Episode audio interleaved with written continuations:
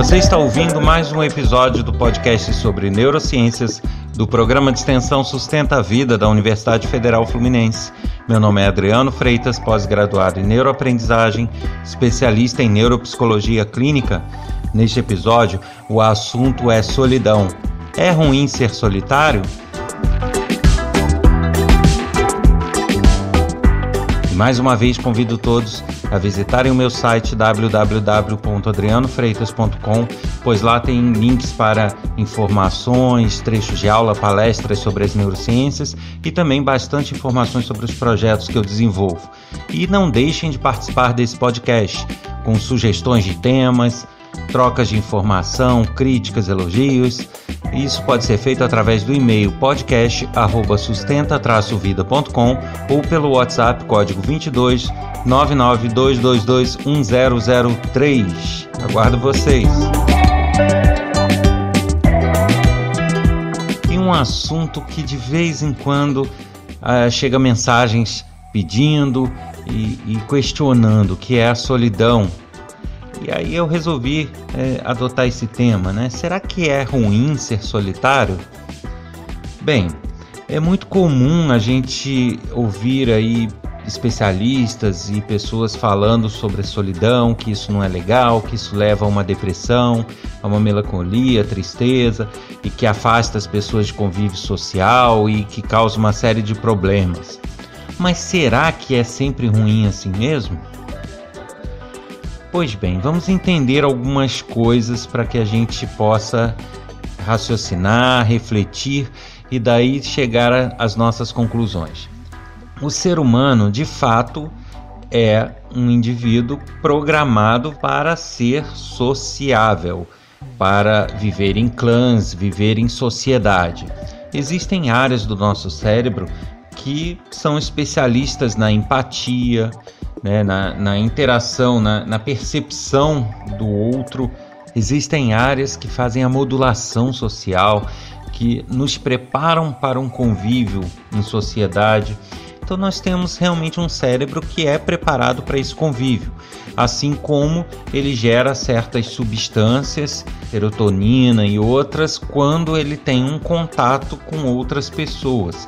Então, o fato de não estar sozinho nos tira de alguns momentos de tristeza e, e alguns momentos de reflexão.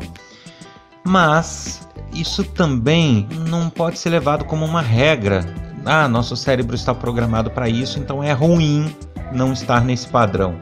Não necessariamente. Eu sempre discuto, sempre falo, sempre trago essa informação de que os indivíduos não são matemáticos. Não existe uma regra que se aplica a todos. Nós não, não podemos prever nosso comportamento, nossa neuroquímica e, e ter isso calculado de uma forma muito precisa e, e dizer que é, isso reage assim e acabou. Não é assim que funciona com o ser humano. Cada indivíduo tem suas características, suas necessidades e suas reações a determinadas situações.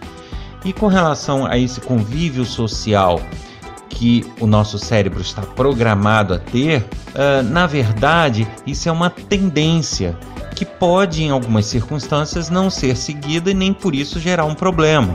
Porque é, eu ressalto isso aqui, isso foi até assunto desse podcast, justamente porque tem pessoas que é, fazem uma análise muito simplista de tudo, né? Ah, o ser humano é um ser que precisa de convívio, ele gera certas substâncias com o convívio, então se ele não tiver convívio é ruim, ponto. E isso adota-se como regra. Ah, fulano está muito sozinho. Ah, isso é ruim. Vamos levar ele para um convívio entre vários amigos e tal. Não, às vezes não. Às vezes o que ele precisa é estar sozinho. A gente tem que imaginar que as tendências humanas elas podem ser alteradas com, com as experiências de vida, com as vivências, né? com, com que a pessoa aprende e como ela se desenvolve. Então, uma criança, por exemplo, que ela é, teve toda uma tendência a ser mais reclusa, mais tímida, mais solitária e aprendeu a conviver com isso, isso não gerou problemas comportamentais nela certamente esta criança vai ser um adulto que não vai ter problema em ser solitário. Uh, a gente não pode generalizar. Existem pessoas que são muito felizes e muito bem resolvidas sendo sozinhas. Mas aí você me diz, poxa, mas afinal, se é uma tendência do humano viver em sociedade, não há nenhum prejuízo em ser sozinho? Não, depende de como, é, como eu já falei, é, de, de que maneira a pessoa se desenvolveu, mas também depende de como ela lida e como ela canaliza essa necessidade dela. Existem pessoas que têm ótimos momentos de leitura, de pesquisa, de estudo, outros canalizam para trabalhos de alta complexidade, em que eh, normalmente as pessoas têm dificuldade de encarar, são trabalhos muito específicos. Então, cada pessoa pode direcionar essa sua, entre aspas, carência de relacionamento para uma atividade. E, e, isso é que vai ser determinante se está havendo ou não algum problema. Assim como uh, a observação desta pessoa com relação a interações sociais. O que, que eu quero dizer com isso? Se uma pessoa é extremamente solitária e, é, e isso gera nela uma dificuldade de relacionamento, aí isso precisa ser revisto. No seguinte sentido, a pessoa pode ser a maior parte do tempo sozinha, Porém, em alguns momentos ela vai ter alguma interação, quer seja no mercado, quer seja no ambiente de trabalho, quer seja em, em outros ambientes que não a casa dela. E aí vem essa questão, né? Será que essas interações sociais, mesmo que esporádicas, mesmo que rápidas, elas são saudáveis? Ou a pessoa fica extremamente irritada, fica agressiva, ela não gosta, ela repele uh, os contatos com outras pessoas. Isso seria um sinal de problema. Agora, a pessoa é solitária, mas poxa, conversa com, com quem se dirige a ela, brinca, sorri, é uma pessoa de trato normal em sociedade, então né, é, não podemos dizer que isso gerou um problema para ela nessa questão social. E aí a gente precisa ver outras coisas.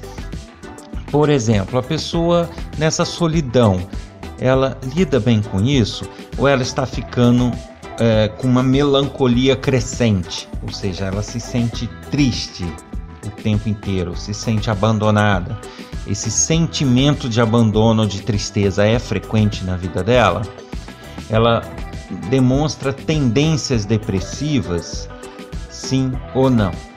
Se não, ah, a pessoa está sozinha, mas ela vai lá, lê o livro dela, assiste o filme dela, faz um trabalho dela em casa ou faz um trabalho num escritório e retorna para casa, tá tudo bem, faz a sua comida, sai quando quiser sair, vai no cinema e, e ela se sente completa e bem. Isso não gera nela esse estado de melancolia ou de depressão? Também não podemos dizer que isso é um problema. Um terceiro ponto a ser observado: essa pessoa ela é produtiva ou não? Ah, a pessoa, quando precisa realizar uma atividade, um trabalho, ela tende a ser muito improdutiva, muito lenta, muito mal resolvida nesse trabalho. Também pode ser um problema advindo dessa falta de interação.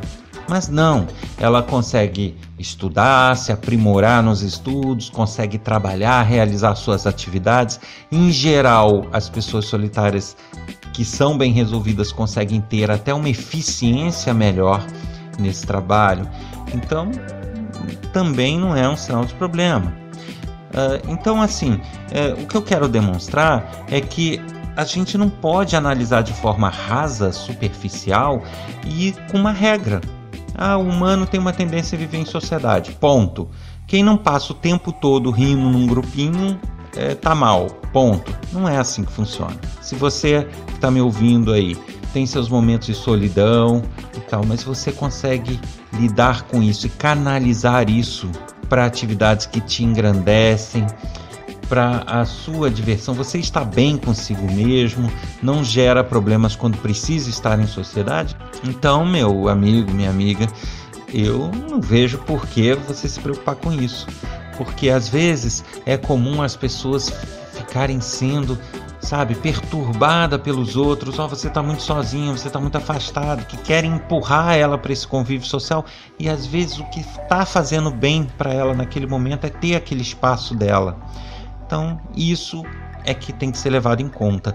Se o seu sentimento não é de estar ruim, de estar se afundando numa depressão, numa melancolia, está conseguindo produzir, está conseguindo se resolver, está conseguindo lidar com as outras pessoas quando necessário, beleza, viva a sua vida e aproveite.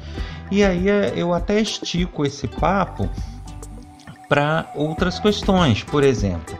É, quando eu falo em solidão, estou falando a solidão daquela pessoa que mora sozinho, se resolve sozinho, né? Lógico que aí entram diversas questões, mas aí ligadas a, a, ao dia a dia, né? As questões práticas do dia a dia. Por exemplo, essa pessoa quando passa mal, quando precisa de um auxílio, de um socorro, se é uma pessoa que envelhece sozinha, ela vai ter mais dificuldade nesse sentido, de ter quem a socorra, de ter quem olhe por ela em momentos de doença. Então isso é que tem que ser analisado.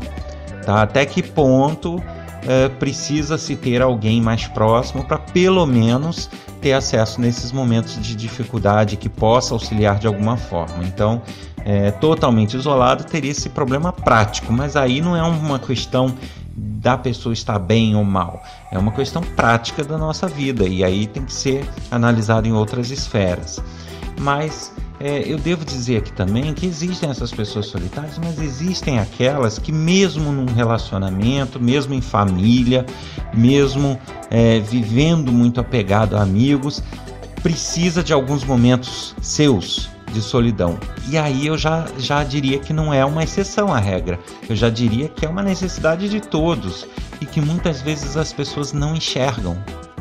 As pessoas têm uma necessidade tão grande de estar do lado de alguém, com alguém por perto, que às vezes não percebem que muitas demandas de trabalho, muitas demandas pessoais estariam melhores se elas tivessem alguns momentos dela para resolver aquilo. Alguns momentos ela com ela, para poder refletir, para poder traçar suas metas, seus objetivos, para poder estudar, para poder realizar suas atividades profissionais. Então, eu acho o seguinte: é, nem tanto ao céu, nem tanto à terra, aquele velho ditado. É importante termos interações sociais, aquelas pessoas que sentem essa necessidade, sim, é importante. Porém, também as pessoas não podem ficar 100% do tempo grudado em alguém. Aqueles que vivem bem solitários, ótimo, continuem vivendo. Agora, aqueles que dependem de uma interação social e de um convívio, eles também precisam ter em mente que isso não pode ser 100%. Eles precisam do momento deles para que eles possam realmente não ser uma pessoa rasa, que, que trabalhe e viva na agenda alheia. Eu costumo dizer assim: tem pessoas que vivem na agenda dos outros. Não tem sua própria agenda de vida, não tem sua, suas próprias, seus próprios objetivos, suas próprias rotinas. Ela vive em função da agenda alheia. Isso também não faz bem para ninguém a gente tem que analisar que todas essas substâncias que são secretadas e manipuladas quando a gente está em sociedade, serotonina, outras, não é um, uma coisa exclusiva da convivência. Nós podemos obter essas mesmas satisfações, é, essas mesmas substâncias, lidando com outras coisas que nos interessem. Então tudo depende da forma como a gente consegue lidar com isso nós somos solitários, mas conseguimos transformar isso num tempo para gente, num tempo de estudar, num tempo de aprender, num tempo de produzir. A gente tem que imaginar que a felicidade não está nos outros. A, a nossa felicidade está em nós mesmos. Então a gente precisa ter essa consciência. Muita gente fica triste pelo simples fato de estar sozinho, não propriamente por algo sabe, provoque isso internamente nela. É simplesmente, poxa, eu tô sozinho. Tá, mas por que essa tristeza? O que, que isso está te tirando? Então a gente precisa ter essa reflexão. Uh, será que realmente a nossa felicidade está em nós? Nós estamos conseguindo enxergar essa felicidade na gente? Ou a gente está dependente do outro, buscando essa felicidade no outro? Então nós temos que imaginar isso. Ser feliz ou não não é algo que a gente deva buscar em outras pessoas. Né? Outras pessoas podem até fazer parte da nossa felicidade, mas não devem ser a busca pela nossa felicidade. A felicidade de cada indivíduo deve vir dele mesmo. E isso a gente tem que ter uma consciência e fazer essa separação, porque muita gente é, vive a agenda alheia, é, busca a felicidade nos outros e isso sim é que faz com que ela desmorone nos momentos de solidão. A pessoa fica sozinha, ela não tem essa felicidade que ela busca nos outros, quando na verdade devemos buscar a felicidade em nós mesmos. Você ouviu mais um episódio do podcast sobre neurociências do programa de extensão Sustenta a Vida da Universidade Federal Fluminense. Eu sou Adriano Freitas, pós-graduado em neuroaprendizagem, especialista em neuropsicologia clínica. Neste episódio eu falei sobre a solidão. É ruim ser solitário? Você quer participar do nosso podcast enviando sugestões de temas, eh, questionamentos, críticas, elogios? Escreve um e-mail para a gente, podcast@sustenta-vida.com ou uma mensagem de WhatsApp para o número 22 99 222 1003. E eu aguardo vocês semana que vem nesse mesmo canal para mais um episódio do podcast sobre neurociências. Até lá.